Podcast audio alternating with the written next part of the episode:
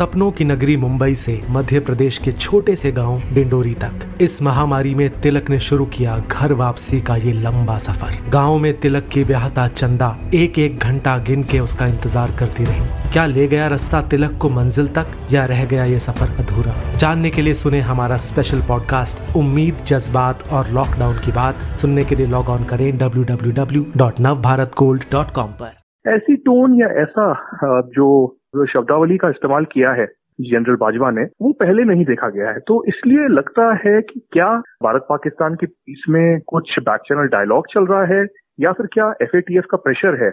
उसी कारण से हो सकता है कि जावेद बाजवा का पूरा जो टोन है, वो चेंज हो गया है। कश्मीर को लेकर पाकिस्तानी सेना प्रमुख कमर जावेद बाजवा और पीएम इमरान खान के बदले सुर पर यह कहना है, आदित्य राज कौल का, जो वरिष्ठ पत्रकार हैं। नमस्कार। आज है शनिवार 6 फरवरी और आप सुन रहे हैं डेली न्यूज़ कास्ट पूरी बात सुनते हैं कुछ देर में। उससे पहले एक नज़र इस वक्त की बड़ी खबरों पर। ट्रैक्टर परेड के बाद किसानों का चक्का जाम आज। सरकार ने बढ़ाई सुरक्षा। दिल्ली एनसीआर, यूपी और उत्तराखंड में नहीं होगा प्रोटेस्ट। किसान नेताओं ने चक्का जाम के दौरान शांति बरतने की अपील की। उधर किसान आंदोलन पर पिछहत्तर पूर्व नौकरशाहों का खुला पत्र। बोले, शुरू से खराब रहा है सरकार का रवैया। जम्मू कश्मीर में 18 महीनों बाद बहाल हुई 4G इंटरनेट सेवा। विपक्षी नेताओं ने फैसले का किया स्वागत। अगस्त 2019 में राज्य का विशेष दर्जा खत्म करके दो केंद्र शासित प्रदेशों में बांटने के बाद दूरसंचार सेवाओं पर लगी थी पाबंदी। पिछले साल जनवरी में सरकार ने 2G सर्विसेज़ शुरू करने की दी थी इजाज़त। भारत ने सिर्फ़ 21 दिनों में 50 लाख लोगों को वैक्सीन लगाकर बनाया रिकॉर्ड। इस आंकड़े तक पहुँचने में अमेरिका को 24, ब्रिटेन को 43 और इसराइल को लगे थे 45 दिन। अब तक देश में करीब तिरपन लाख लोगों का हुआ वैक्सीनेशन। टीका लगने के बाद 22 लोगों की मौत। किसी भी मौत का संबंध वैक्सीन से नहीं। चुनाव प्रचार अभियान को रफ्तार देने के लिए पश्चिम बंगाल पहुँचे बीजेपी अध्यक्ष जेपी नड्डा। नवद्वीप से करेंगे रथ यात्रा की शुरुआत। बीजेपी राज्य में करेगी पाँच रथ यात्राएँ दो में शामिल होंगे केंद्रीय गृह मंत्री अमित शाह। उधर बंगाल विधानसभा में बजट सत्र के दौरान बीजेपी विधायकों ने लगाए जय श्री राम के नारे। सीएम ममता बनर्जी ने जताई नाराज़गी। कप्तान जो रूट की शानदार शतकीय पारी से चेन्नई टेस्ट में इंग्लैंड की स्थिति मज़बूत। दूसरे दिन के खेल में स्पिनर्स पर रहेगा टीम इंडिया की वापसी कराने का दारोमदार। उधर एस श्रीसंत और अर्जुन तेंदुलकर ने आईपीएल 2021 की नीलामी के लिए करवाया रजिस्ट्रेशन। अब खबरें काम की। दिल्ली में 20 फ़ीसदी कम हुआ circle rate. CM Arvind Kejriwal की अध्यक्षता में हुई कैबिनेट मीटिंग में लिया गया फैसला। 30 सितंबर 2021 तक लागू रहेगा नया रेट। अब सरकारी सिक्योरिटीज में निवेश के लिए सीधे रिज़र्व बैंक में खाता खुलवा सकेंगे खुदरा निवेशक। केंद्रीय बैंक ने दी जानकारी। कहा, इस माध्यम से प्राइमरी और सेकेंडरी दोनों मार्केट्स में किया जा सकेगा इन्वेस्टमेंट। आज का सबसे बड़ा न्यूज़ पॉइंट है, कश्मीर को लेकर पाकिस्तानी सेना प्रमुख कमर जावेद बाजवा और पीएम इमरान खान का बदला रुख। पूरी तस्वीर समझने के लिए बात करते हैं वरिष्ठ पत्रकार आदित्य राज कौल से। चार दिन के भीतर पाकिस्तान से ऐसे दो बयान आए, जो उसकी कथनी और करनी में फ़र्क को साफ़ दर्शाते हैं। एक तरफ़ वो आतंकियों को समर्थन जारी रखता है तो दूसरी तरफ़ शांति की दुहाई दे रहा है। पहले पाकिस्तानी सेना प्रमुख जनरल बाजवा ने कश्मीर मुद्दे के शांतिपूर्ण हल के लिए बातचीत की गुहार लगाई तो उसके तीन दिन बाद ही वज़ीर आज़म इमरान खान कह रहे हैं कि कश्मीर मुद्दे के हल के लिए भारत एक कदम आगे बढ़ता है तो हम दो कदम बढ़ाने को तैयार हैं। आदित्य राज कौल जी, इमरान खान और बाजवा के सुर अचानक बदले बदले से क्यों नज़र आ रहे हैं? देखिए हमने ये देखा है कि पाकिस्तान एक हॉट एंड कोल्ड अप्रोच करता रहता है। और ये इंटरनेशनल कम्युनिटी हो या फिर एफएटीएफ का प्रेशर हो या फिर अलग अलग जो डिप्लोमेटिक रीजन हैं, उन कारणों से अलग अलग अपनी ट्यून चेंज करता रहता है। इसीलिए हमने देखा कि पाकिस्तान के जो आर्मी चीफ हैं जनरल कमर जावेद बाजवा, उन्होंने तीन दिन पहले अपना स्टेटमेंट दिया और उसमें कहा कि पहली बार कि एक शांतिपूर्ण तरीके से हल निकलना चाहिए इंडिया पाकिस्तान के बीच में। एक म्यूचुअल को और रिस्पेक्ट की भी बात की। ऐसी टोन या ऐसा जो शब्दावली का इस्तेमाल किया है जनरल बाजवा ने वो पहले नहीं देखा गया है। तो इसलिए लगता है कि क्या भारत पाकिस्तान के बीच में कुछ बैक चैनल डायलॉग चल रहा है या फिर क्या एफ़ का प्रेशर है उसी कारण से हो सकता है कि जा, जावेद बाजवा का पूरा जो टोन है वो चेंज हो गया है। लेकिन मैं इसमें आगे भी देखना चाहूँगा कि क्या भारत की तरफ़ से भी कोई रुख बदलता है। हालाँकि हमें पता चला कि जो सूत्र भारत में भी है, उन्होंने वेलकम किया स्टेटमेंट लेकिन इमरान खान ने फिर पलटी मार के यू टर्न ले लिया।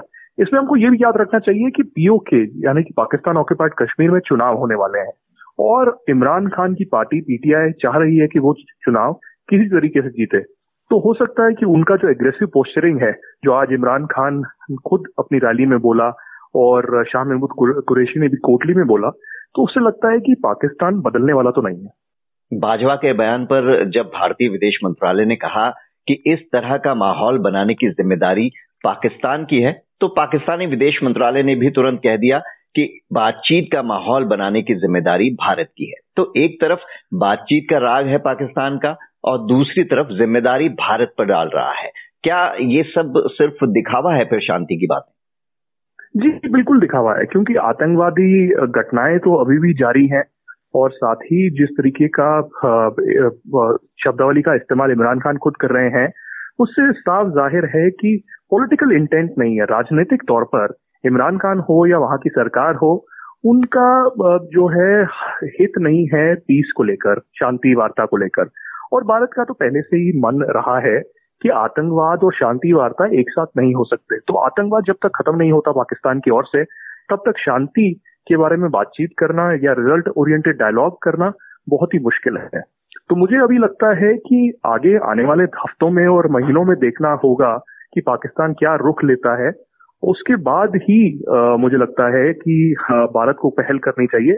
अभी तो ऐसा लगता नहीं कि पाकिस्तान ने इंटेंट ज़ाहिर किया है, क्योंकि पाकिस्तान के आर्मी चीफ ने बयान ज़रूर जारी किया है, लेकिन स्टेप्स ऐसे लेने होंगे, चाहे वो आतंकवादी संस्था हो, चाहे वो आतंकवादी खुद हो, जो डेजिग्नेटेड टेररिस्ट हैं, उनके खिलाफ अगर कार्रवाई होती है तो हो सकता है कि शांति वार्ता की शुरुआत की जा सके। पाकिस्तान ने पिछले एक डेढ़ साल में कई मंचों पर कश्मीर मसले को उठाने की कोशिश की, पर मुँह की खाई। अब ये शांति की बातें वो आखिर किस दबाव में कर रहा है? अमेरिका उसे आतंकियों के खिलाफ कार्रवाई करने के लिए लगातार कह रहा है। तो बातचीत की ये पहल दिखाकर क्या अमेरिका को जाता, जताने की कोशिश है कि हम कुछ कर रहे हैं? जी बिल्कुल। अगर आपको याद हो पहले के दौर में भी जब ओबामा थे और जॉन कैरी का दशक था और उस वक्त सेक्रेटरी कैरी ने भी ऐसे बहुत ऐसे बयान दिए थे जिसमें कहा था कि अमेरिका ऐसा चाहेगा कि वो भारत और पाकिस्तान के बीच में शांति वार्ता के लिए कुछ ऐसे कदम उठाए। लेकिन भारत ने ये स्पष्ट कर दिया कि ये एक बायोलैटरल मुद्दा है भारत और पाकिस्तान के बीच में, और थर्ड पार्टी इसमें इन्वॉल्वमेंट नहीं होगी। बाइडेन एडमिनिस्ट्रेशन का भी जो साउथ एशिया पॉलिसी है, उसमें रुख में बदलाव आएगी। जो ट्रंप ने पॉलिसी चेंजेस किए थे, वो पूरी तरीके से बदले जाएँगे। इसमें ये भी स्पेकुलेशन है, जो इंटेलिजेंस कम्युनिटी है और जो सिक्योरिटी कम्युनिटी है, वो सोच रही है कि हो सकता है कि बाइडेन एडमिनिस्ट्रेशन फिर से मीडिएशन की बात कहे, फिर से करे, लेकिन इस बार ऐसा हो कि बाइडेन एडमिनिस्ट्रेशन ओपनली ये ना करे बट चुपचाप जो है पीछे से बैक चैनल डायलॉग हो। तो बहुत सारी स्पेकुलेशन और रूमर्स अभी चल रहे हैं कि पाकिस्तान में क्या पता अभी बातचीत पीछे से जारी हो और सामने ना बताया जा रहा हो। लेकिन स्पष्ट रूप से तो यही कहना है कि अभी ओपनली बायलैटरल डायलॉग का सवाल ही पैदा नहीं होता, क्योंकि पुलवामा की घटना की यादें अभी भी ताज़ा हैं, जो आतंकवादी हमले में 40 जवान मारे गए थे और उन्होंने बलिदान दिया था भारत के लिए। तो आगे कूटनीतिक तौर पर क्या होता है, ये मुश्किल है कहना, क्योंकि पाकिस्तान ने भी कुछ ऐसे स्टेप्स जो है नहीं लिए। दूसरा हमें ये भी याद रखना चाहिए, जो प्लेनरी मीटिंग है एफ़ की फाइनेंशियल एक्शन टास्क फोर्स की, वो कुछ ही हफ़्ते में होने वाली है। तो पाकिस्तान बहुत प्रेशर में है कि जो ब्लैक लिस्ट है वो ना हो जाए, क्योंकि अभी भी पिछले दो साल से वो ग्रे लिस्ट में है और इकोनॉमिक हालत पाकिस्तान की ठीक नज़र नहीं हो रही। जी। और शायद इसीलिए वो इसके ज़रिए उसकी ये कोशिश भी हो सकती है कि किसी ना किसी बहाने ही सही कश्मीर का मुद्दा सुर्खियों में बना रहे। बिल्कुल। पाकिस्तान का तो पहले से ही मत ये रहा है कि कश्मीर का मुद्दा वो इंटरनेशनलाइज करे, चाहे वो संयुक्त राष्ट्र के स्तर पर हो, चाहे वो बाकी बायोलैटरल फोरम्स पर हो तो वो प्रोपागेंडा के तौर पर पाकिस्तान हमेशा ये करता है। आज पाँच फरवरी और छह फरवरी को भी वो लोग जो है सारा एक कश्मीर सॉलिडारिटी डे मना रहे हैं। और साल में करीबन चार से पाँच बार ऐसा इवेंट्स जो हैं, वो ऑर्गेनाइज करते रहते हैं। तो कश्मीर सॉलिडारिटी डे का इवेंट यही करना है कि इंटरनेशनलाइज ये इवेंट हो। आज इमरान खान ने भी तकरीर की, शाह महमूद कुरेशी ने भी तकरीर दी, और साथ ही पाकिस्तान के आर्मी चीफ ने भी दी। तो मुझे लगता नहीं कि इंटरनेशनल कम्युनिटी इसको संज्ञान इसमें कुछ लेने वाली है।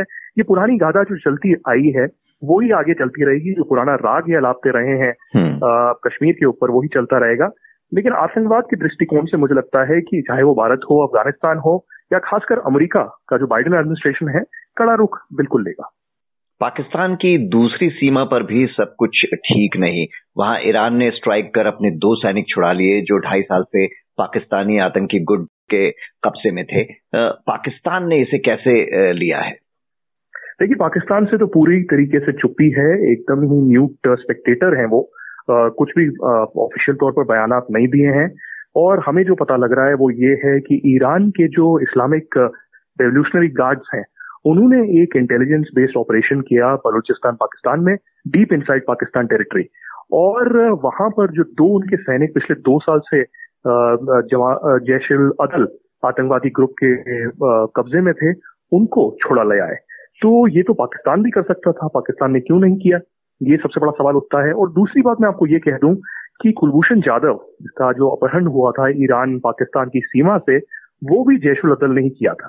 तो ईरान और पाकिस्तान के बीच में जो, भी जो संबंध हैं, वो ठीक नहीं लग रहे, कूटनीतिक तौर पर भी और सिक्योरिटी के तर्ज पर भी। तो मुझे लगता है कि पाकिस्तान की चुप्पी साफ़ ज़ाहिर करती है कि उन्होंने ये पसंद नहीं आया है, और अमेरिका और भारत के बाद अब ईरान ने भी एक सर्जिकल स्ट्राइक स्टाइल का ऑपरेशन कर दिखाया। पाकिस्तान में तो इसमें पाकिस्तान की क्रेडिबिलिटी क्राइसिस भी इंटरनेशनल कम्युनिटी में और डिप्लोमेसी में आ, को मुँह की खानी पड़ी है और बहुत ही उनको जो है सफ़र करना पड़ेगा आने वाले दिनों में। जी इसलिए सिर्फ़ कहने से नहीं होगा आपको करके भी दिखाना होगा। आदित्य राजकौल जी हमसे बात करने के लिए आपका शुक्रिया। अब एक नज़र इतिहास में आज के दिन पर। 1890 में स्वतंत्रता सेनानी खान अब्दुल गफ्फार खान का जन्म 1931 में मोतीलाल नेहरू का निधन, उन्नीस सौ बावन में एलिजाबेथ द्वितीय ने ग्रेट ब्रिटेन की राजगद्दी संभाली, उन्नीस सौ उनसठ में अन्ना चांडी केरल हाईकोर्ट की पहली महिला न्यायाधीश नियुक्त हुई। बात करते हैं मौसम की।